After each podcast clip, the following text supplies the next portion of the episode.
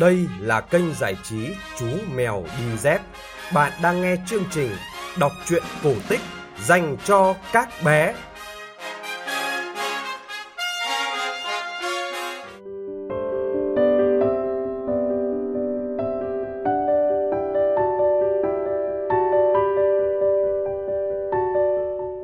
Các bạn nhỏ thân mến, các bạn đang nghe chương trình kể chuyện cổ tích phát vào 9 giờ tối hàng ngày trên kênh giải trí Chú Mèo Đi Dép.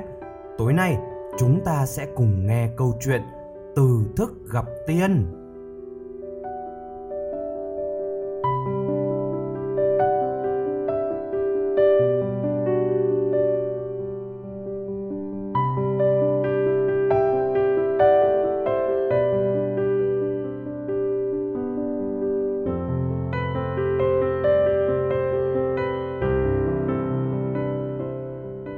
Thời xưa, ở vùng Hóa Châu, có một người tên là Từ Thức, vốn là con quan nên được bổ làm một chức quan nhỏ tại một địa hạt thuộc xứ Kinh Bắc. Cạnh huyện có một ngôi chùa to, trong chùa có một cây mẫu đơn lớn. Cứ đến mùa xuân hoa nở thì khách bốn phương đến chùa xem hoa đông như hội.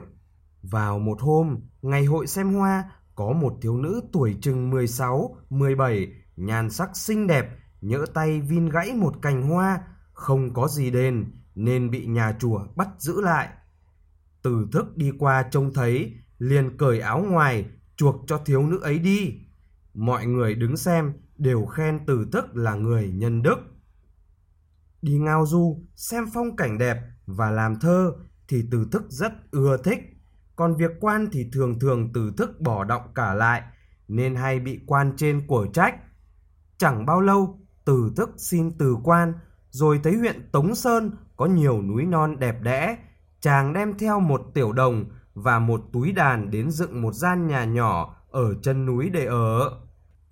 Từ đấy, những nơi phong cảnh đẹp quanh vùng không nơi nào là không có vết chân từ thức.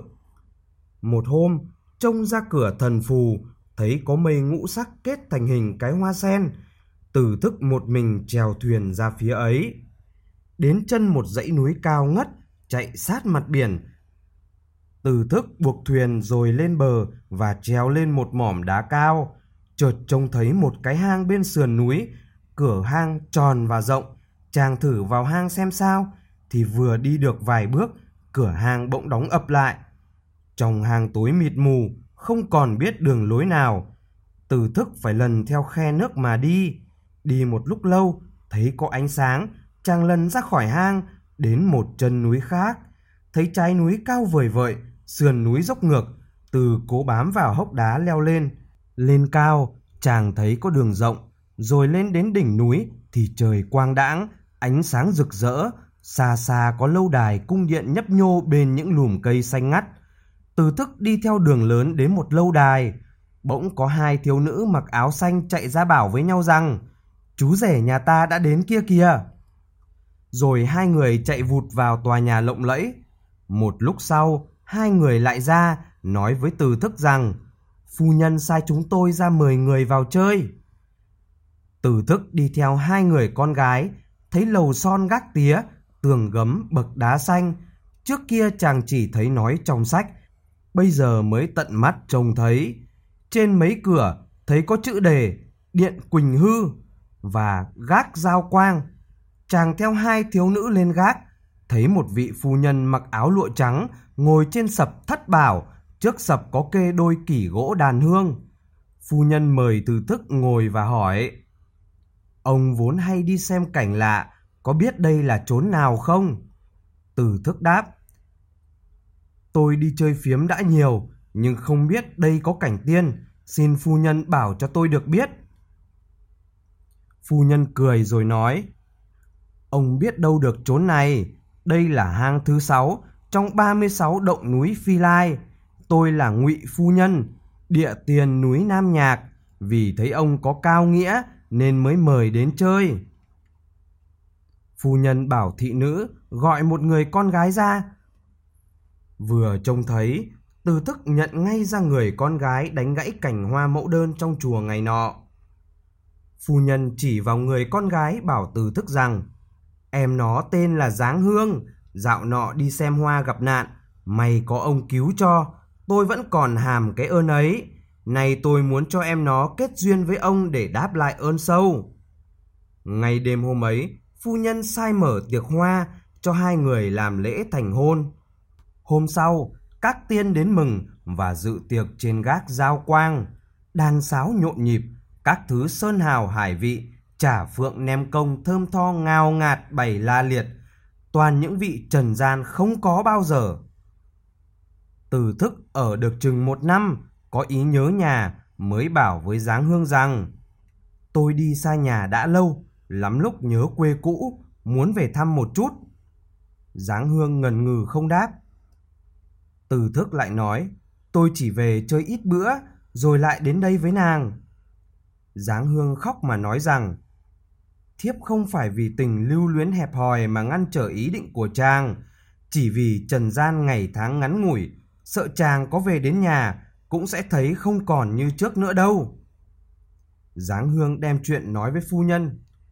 Phu nhân thấy tử thức Trần Duyên chưa dứt, mới sai người lấy một cỗ xe để tiễn đưa chàng. Giáng Hương viết một phong thư dán kín đưa cho chồng, dặn chồng đến nhà hãy mở ra xem. Từ thức từ biệt Giáng Hương và phu nhân, rồi lên xe, chỉ chớp mắt đã về đến làng cũ. Nhìn phong cảnh, chàng thấy khác hẳn xưa, chỉ còn hai bên khe núi là vẫn nguyên như trước. Chàng đem họ tên mình hỏi thăm các cụ già trong làng, thì có một cụ trả lời. Hồi nhỏ, tôi cũng có nghe nói, hình như cụ tổ bốn đời nhà tôi tên họ cũng như thế, nhưng lạc vào hang núi cách đây đã ngót 200 năm rồi. Tử thức buồn giàu, muốn lại ngồi lên xe tiên để đi, thì xe đã hóa thành chim loan, bay đi mất rồi. Mở bức thư của Giáng Hương ra xem, chàng chỉ thấy vắn tắt có dòng chữ. Ở nơi tiên cảnh, cùng nhau kết bạn, nay duyên xưa đã hết, không còn mong hội ngộ. Về sau, người ta thấy tử thức đội cái nón nhỏ vào núi Hoàng Sơn và không thấy trở về nữa. Các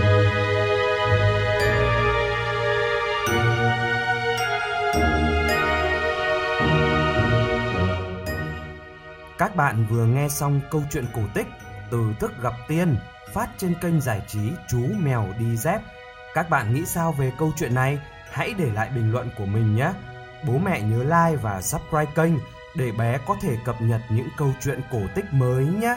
Chúng ta sẽ gặp lại nhau trong chương trình kể chuyện vào 9 giờ tối mai. Còn bây giờ, xin chào và chúc bé ngủ ngon.